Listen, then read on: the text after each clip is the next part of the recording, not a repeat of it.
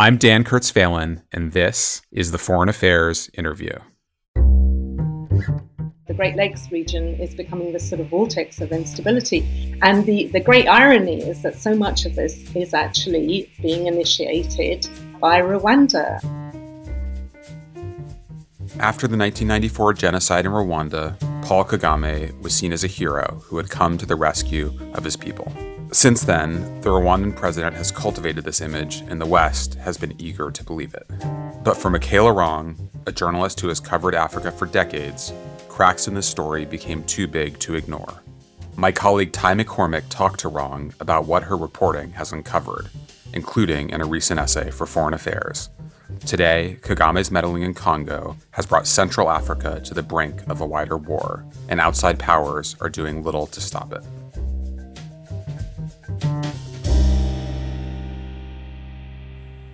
Michela, thanks for joining us. Welcome to the Foreign Affairs interview. It's a pleasure. So, I want to talk about your new article in Foreign Affairs, Kagame's Revenge, about Rwanda's support for a rebel group that's destabilizing much of the Eastern Democratic Republic of the Congo but first, I'd love if you could take us back and help us set the stage for how we got here. As a journalist, you covered the Rwandan genocide and its brutal aftermath for the BBC and Reuters. What do you remember thinking about Kagame back then, and how was he seen by the rest of the world? At that stage, I think the feeling was that the Rwandan Patriotic Front had put an end to a genocide, taken control of the country. They were talking the talk of ethnic reconciliation, we were all of us very, very aware of the extreme violence, the horror that had preceded their arrival. We'd all seen the bodies, we'd seen the churches and the schools where the massacres had taken place. So there was a willingness to give them the benefit of the doubt. And um, as they installed a new government, and it was a government that had Hutu ministers in it, as well as, as Tutsis in it, it was a positive impression. And it has to be said that the diplomats who were in place in Kigali were also very positive about them. And also, I think mostly the NGOs that were operating in the area were pretty positive. And what about Kagame himself? I mean, I realize that he was kind of the power behind the throne at that point. He was vice president. But how was he seen by foreign journalists, by Western powers?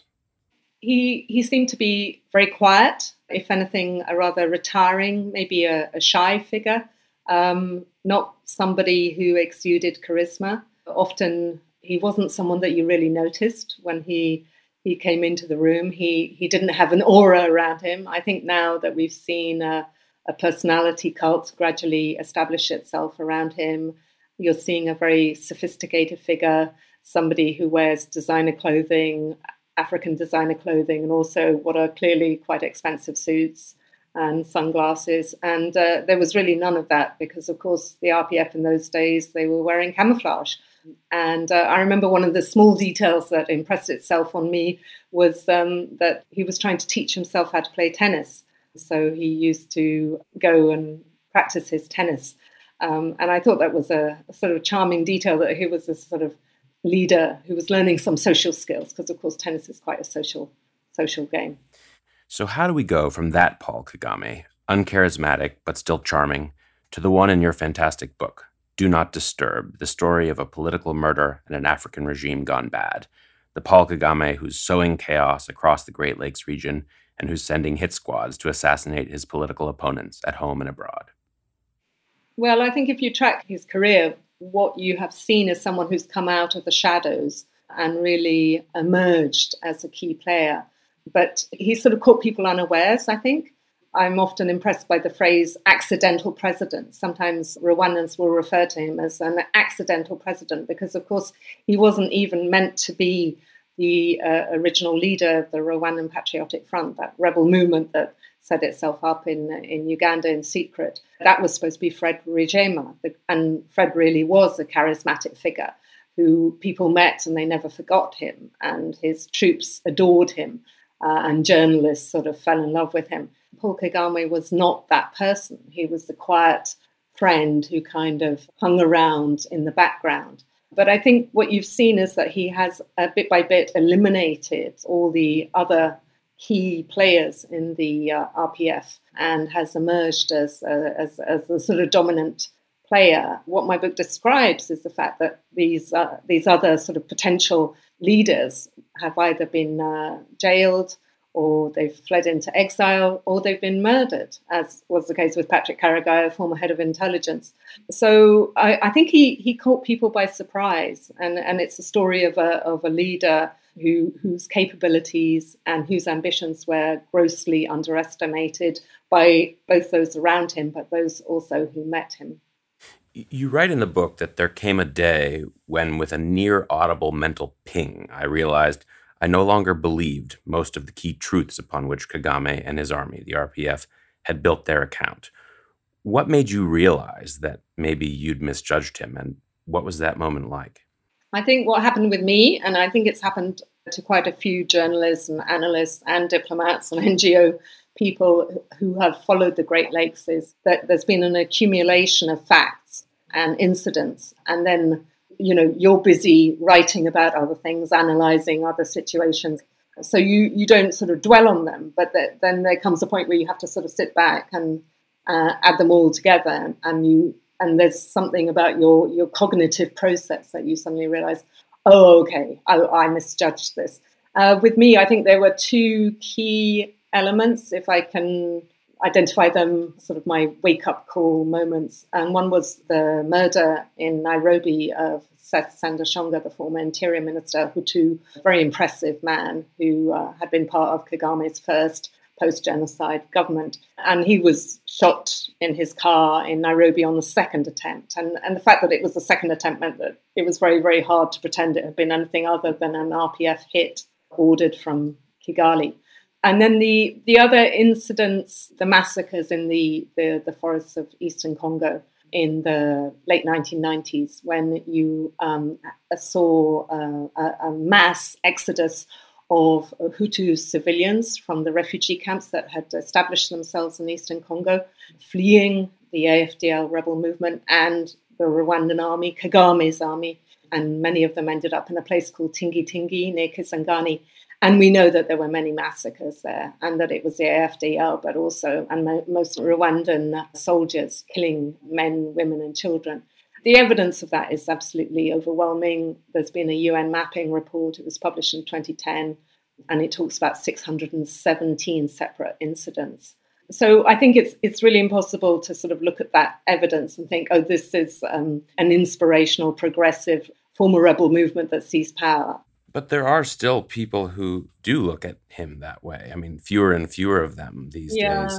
But I think, you know, why do you think that this image, that old image, has taken so long to fade away? I mean, one thing I find really puzzling reading your book is that Kagame often boasts about his crimes. He comes right up to the point of admitting them for a domestic audience while denying them for an international one. How is it that he still has so many supporters in the West?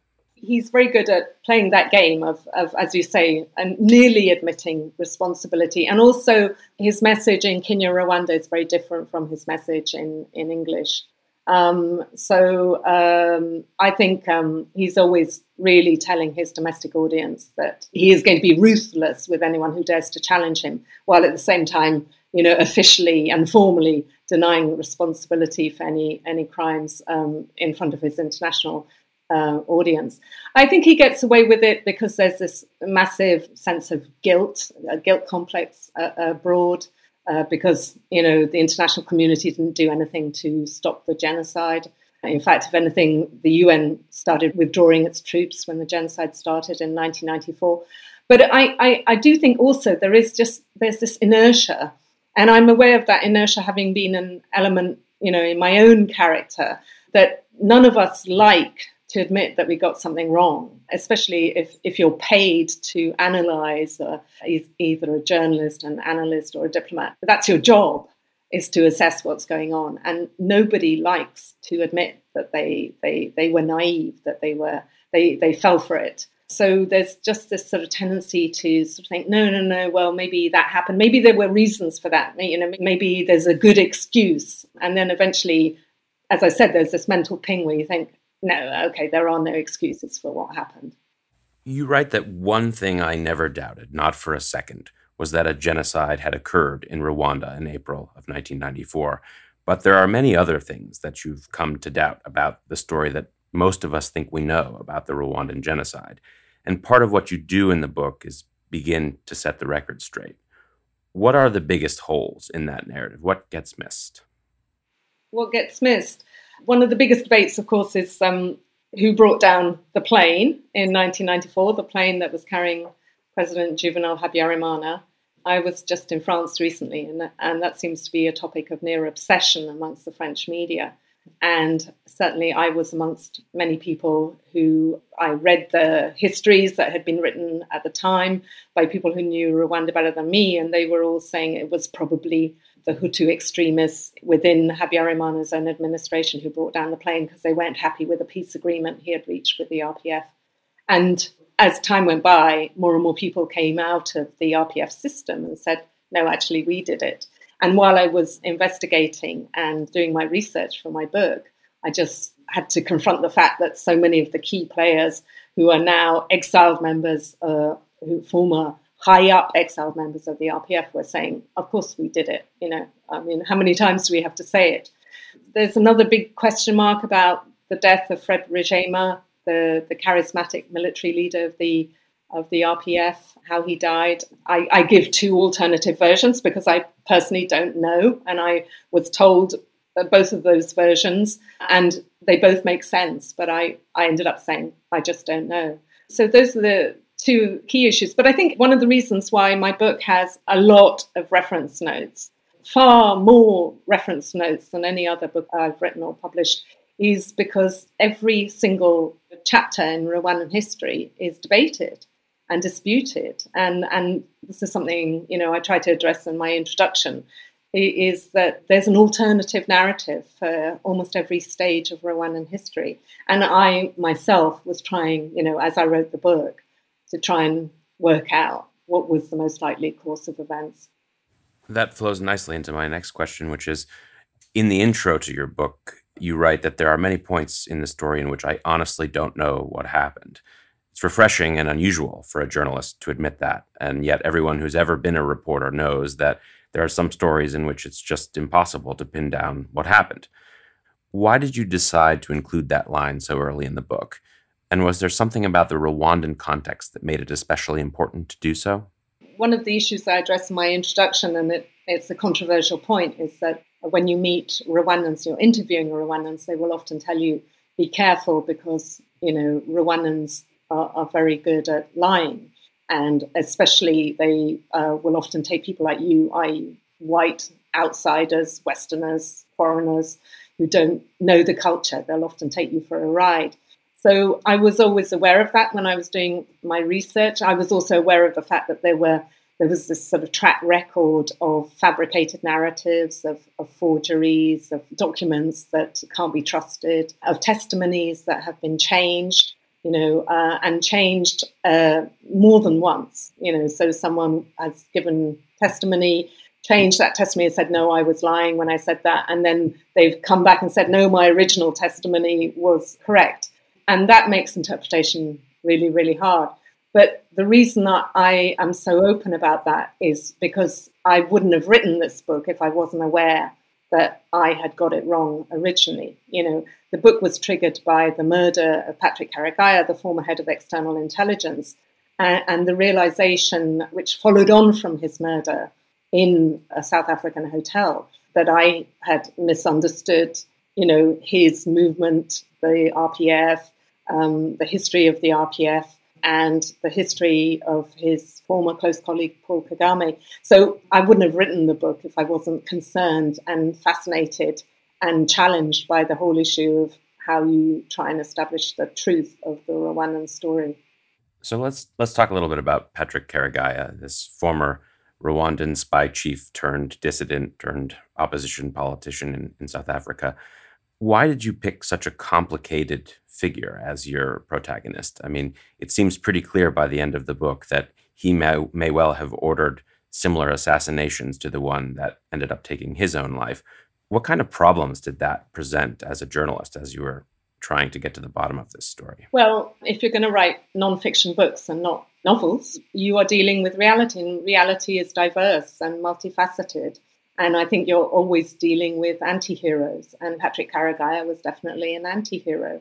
So, as you say, he was the former head of uh, external intelligence who, who ended up becoming a dissident, going into opposition, fleeing the country, denouncing uh, Paul Kagame as a, as a dictator and a tyrant, uh, and ended up being strangled in, in, a hotel room for doing that.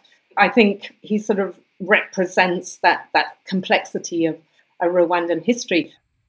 How has the book been received in Rwanda itself? Has the regime made any effort to engage substantively with it? Or has it responded as it so often does with angry denials? Well, what happened after the book came out was that there was this sort of onslaught of uh, social media abuse because the Rwandan regime uses uh, uh, Twitter very, very actively. I don't know a single African government that uses social media as as knowingly and as carefully as the Rwandans do. And I, there was an onslaught there, and I was vilified and sort of denounced as a neo-colonialist, as Patrick Karegeya's concubine, also as a spy. Um, claims made that I uh, was paid to write the book by Ugandan intelligence, because of course there's a long-standing spat between uh, Rwanda and neighbouring Uganda. But the really astonishing thing was that last year Kagame was giving a, a very long press conference on Rwandan TV live, and he was asked about my book. And all of those slurs that I just mentioned, he repeated them um, without mentioning um, my name or Patrick Karegeya's name, but he, he sort of made it clear that he was talking about us. And I sort of thought, it, for me, it was great validation because it meant I knew exactly where those slurs and smears were coming from. I had never really doubted that he had ordered those attacks on me, but I sort of thought, okay, I'm hearing it now from the source. this is where it's coming from. You write that you've written previous books that annoyed ruling regimes, but have never felt quite so personally at risk as you felt writing this one. Can you say a little bit more about why you felt threatened while you were reporting the book and whether you still feel that way? I do feel threatened. I was just recently in Brussels where I staged several speaking events. I'd been invited by a Pan African think tank to give a talk at a, an African restaurant, which has a, a room where they stage events. And a very deliberate campaign was started up on Twitter. And it was also taken up on email. And people were calling anonymous phone calls from kigali. And it, uh, these were all directed at the restaurant where we were supposed to be staging the event to claim that I was a genocide denier, something, as I said in my introduction of my book, I have never denied that there was a, a genocide in, in Rwanda. Uh, you know, why would I? I reported on it. But that that's one of the slurs that uh, is hurled at me, uh, and, and really anyone who criticizes Paul Kagame. And so eventually, you know, the restaurant owner got cold feet, not surprisingly, and cancelled the event. And we moved, I mean, we sort of outsmarted um, the trolls because we, we just moved it to another event in Brussels. And the Pan African think tank, they were very smart. They had three young men sort of checking arrivals. And they reckoned there were three people who had been sent to disrupt the event and to either heckle or who knows what they would have done, but they made sure they didn't get access to the venue. So um, this this is routine. This happened to other writers, other people talking about Rwanda. This even happens at universities where people go to speak about Rwanda. There is a, a very consistent and very well organized campaign of uh, harassment and intimidation. And what's shocking is that you know this isn't happening in in Rwanda or even a neighboring country. This is happening in Belgium. This is happening in France. You know, people are trying to do this in, in the UK, uh, here where I live, in, in the US. It's international. And I think that that's really, I mean, it really illustrated the incident in Brussels, really illustrated the theme of my book, which is this is a, a government which has no compunction and no fear about doing this beyond its own borders. I mean, it, it reaches out well beyond its own territory to intimidate, to harass, to sabotage, and to silence its critics. We'll be back after a short break. You're listening to the Foreign Affairs interview, brought to you by Foreign Affairs Magazine. Looking for more in depth coverage of the political, economic, and national security issues shaping our world today? A subscription to Foreign Affairs Magazine gives you exclusive access to thought provoking essays by the world's leading policymakers, scholars, and thought leaders. Join the global conversation on the issues that matter most. To subscribe to Foreign Affairs Magazine today, go to foreignaffairs.com slash subscribe. That's foreignaffairs.com slash subscribe. Speaking of reaching out beyond its borders, let's shift gears a little bit and talk about what's going on in Eastern Congo, which is the focus of your recent foreign affairs piece. Can you just tell us a little bit about what's going on there? Well, what's happened recently, and what I wrote about in Foreign Affairs, is the uh, M23 movement, which is a movement made up of members of the Tutsi minority, Congolese members, has been, well, rampaging, operating in eastern Congo and seizing more and more territory from the Congolese army.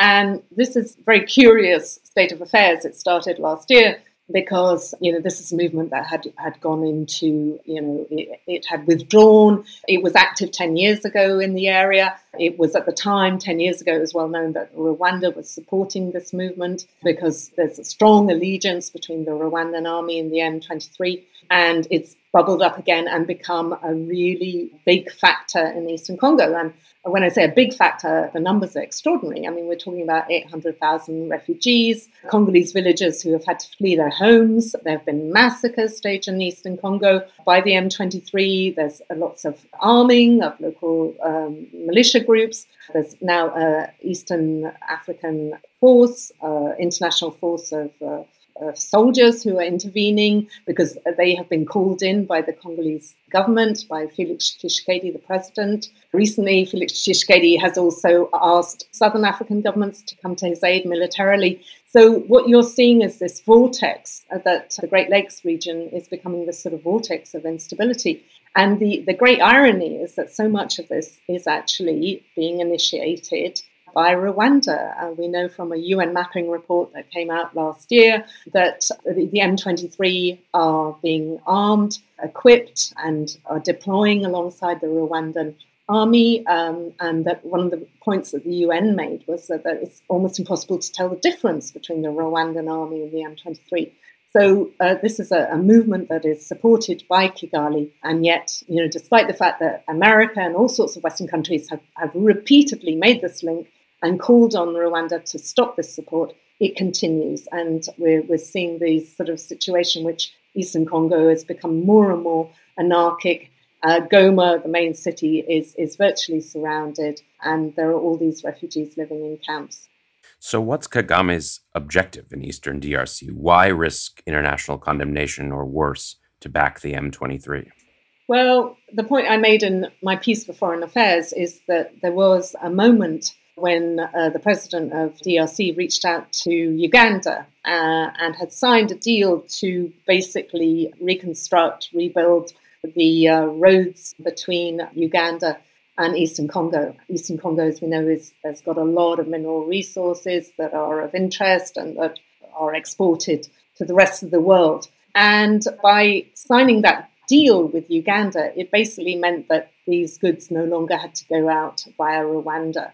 And uh, Rwanda, over the years, has benefited a great deal from all of these min- mineral riches that are often exported as though they were Rwandan minerals, but everyone knows that they're Congolese. So I think uh, uh, what happened is that President Paul Kagame effectively felt he was being sidelined, he was being marginalized. He doesn't like that. He wants to be the president in the Great Lakes that everyone pays due deference to. And the M23 has been his way of reminding people that he is a player, that he sees himself as a key player, and that if he isn't taken into account and included in the, the various deals, he can make life very, very difficult for the, the residents of the Great Lakes. As you write in the piece, this is not the first time that the M23 has threatened Eastern Congo, but the last time this happened in, in 2012 Western countries came down pretty hard on Kagame. They cut aid, they threatened sanctions, uh, and basically forced him to withdraw his support from the M23. Why isn't that happening this time around? This is a very good question. We know that 10 years ago, when the M23 was also very active, the foreign donors and got together and announced sanctions, and that hit Rwanda and its, its budget very hard. That hasn't happened this time, and it's very interesting to examine why it hasn't happened. My own government here in the UK, I think, has played a role in fa- in that failure to form a common stance. Last year, we signed a, an asylum deal. Unwanted asylum seekers are supposed to be sent to Rwanda to settle. Um, not a single asylum seeker has yet gone to Rwanda, and there are question marks about whether that will ever happen. But in the meantime, what we're seeing is Downing Street and the Foreign Office here are completely silent on the issue of Kagame's support for the M23. Another big player, of course, is France, and we saw Emmanuel Macron going to Kigali last year, and he, he has sort of mended this, this very unhappy relationship between France and Rwanda that was a result of Francois Mitterrand's support for Juvenal Habyarimana. So he has repaired that relationship. And he, in most analysts, think that what we're, what we're seeing is France turning to Rwanda and counting on it for its military support because increasingly French troops are no longer welcome around Africa. They're not welcome in the Sahel, in Western Africa. We see that French interests have been threatened in Mozambique by a jihadist movement. And the Rwandans are ready to deploy and have done so in the past. You know, they, the Rwandan troops have deployed very effectively in Central African Republic, and Darfur, and Mozambique. So I think France is looking to Kagame for that kind of help, and that's the implicit promise. As a result of that, you have a situation which two key foreign allies, two key foreign donors, are simply not going to criticize Paul Kagame and, and not going to vociferously call on him to halt his support for the M23. Uh, and, and that really presents a problem. So, although people might have been discussing at a diplomatic level imposing sanctions, uh, nothing has actually been done. And, and in that silence, you see this growing sort of unraveling situation in, in Eastern Congo where more and more foreign armies are getting sucked in and there's more and more uncertainty over the future. Yeah, you write that not since 2012 has Africa's Great Lakes region been on such a troubling trajectory, but this time no one is pumping the brakes. What's the danger? What's the worst case scenario if this is allowed to escalate? Well, no one can feel at ease with the situation in which um, more and more African armies are mustering and deploying into a rather small area. And also, you've got to think that Eastern Congo, for decades now, has been an area where there are all sorts of local armed groups. Some of them are just local defense groups. The Mai Mai, uh, these were militias set up to protect local villages, but then in the end, they become predatory on the local population. So you've got a lot of armies operating in the area, you've got a lot of rebel groups, and you've got a, a lot of local militias. It's, just a force for destabilization, not and not only of Eastern Congo, because this is going to have spillover effects on all all the neighboring countries. So I think uh, any government that cares about the stability of the African continent and, and Central Africa should be very worried about what's going on in the Great Lakes. U.S. Secretary of State Antony Blinken has been one of the lone senior Western officials to really sternly rebuke Kagame about this situation. Is there more the U.S. should be doing to prevent this from spiraling out of control? I think of all the foreign donors, the Americans have been most forthright in their criticisms of Kagame and in terms of ramping up the rhetoric and sort of saying, um, you know, we know what you're doing and you need to stop. One of the concerns, though, for outside observers is that the Americans were bothered about two issues in particular. One of them was the kidnapping and jailing and sentencing of Paul Rusesabagina, the former hotel manager, who is a US resident and whose family managed to wage, um, you know, a really impressive campaign to get him freed. And the other was the M23 and Kagame's support for the M23. And the Americans have been vocal on both those issues. Uh, and what you saw fairly recently was that Rusesabagina was freed and flown back to the States and has been reunited with his family. So one of the question marks is whether by removing Rusesabagina's detention from the from the game, whether that means that the Americans will now scale back their rhetoric, be less critical of Kagame and his support for the M23, whether that move by Kigali will, will go some way to repairing the relationship. What I hear from my American contacts is that um, there is a sense of profound disillusionment in Washington with uh, Paul Kagame's regime, with his administration, with um, the role it's playing in particular uh, in destabilizing the Great Lakes so that the freeing of uh, Paul Rusesabagina is, is not going to do enough to repair that relationship.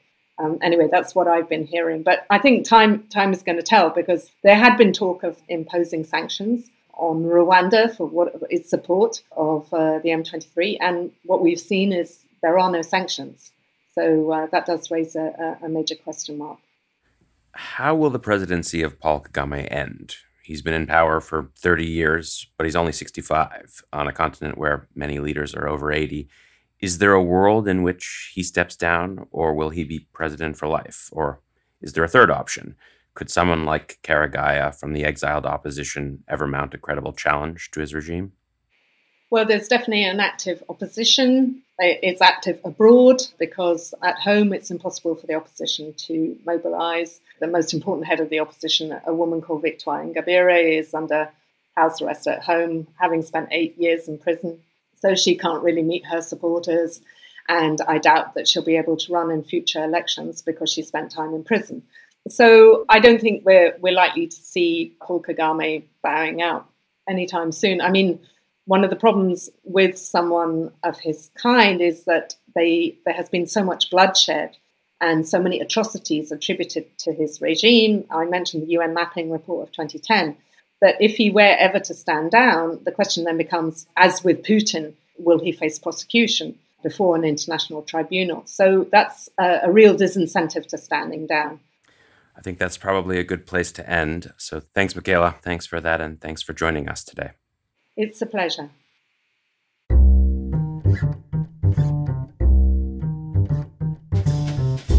Thank you for listening. You can find the articles that we discussed on today's show at foreignaffairs.com. The Foreign Affairs interview is produced by Kate Brannon, Julia Fleming Dresser, and Molly McAnany. Special thanks also to Grace Finlayson, Caitlin Joseph, Nora Revenaugh, Asher Ross, Gabrielle Sierra, and Marcus Zachariah. Our theme music was written and performed by Robin Hilton. Make sure you subscribe to the show wherever you listen to podcasts. And if you like what you heard, please take a minute to rate and review it. We release a new show every other Thursday. Thanks again for tuning in.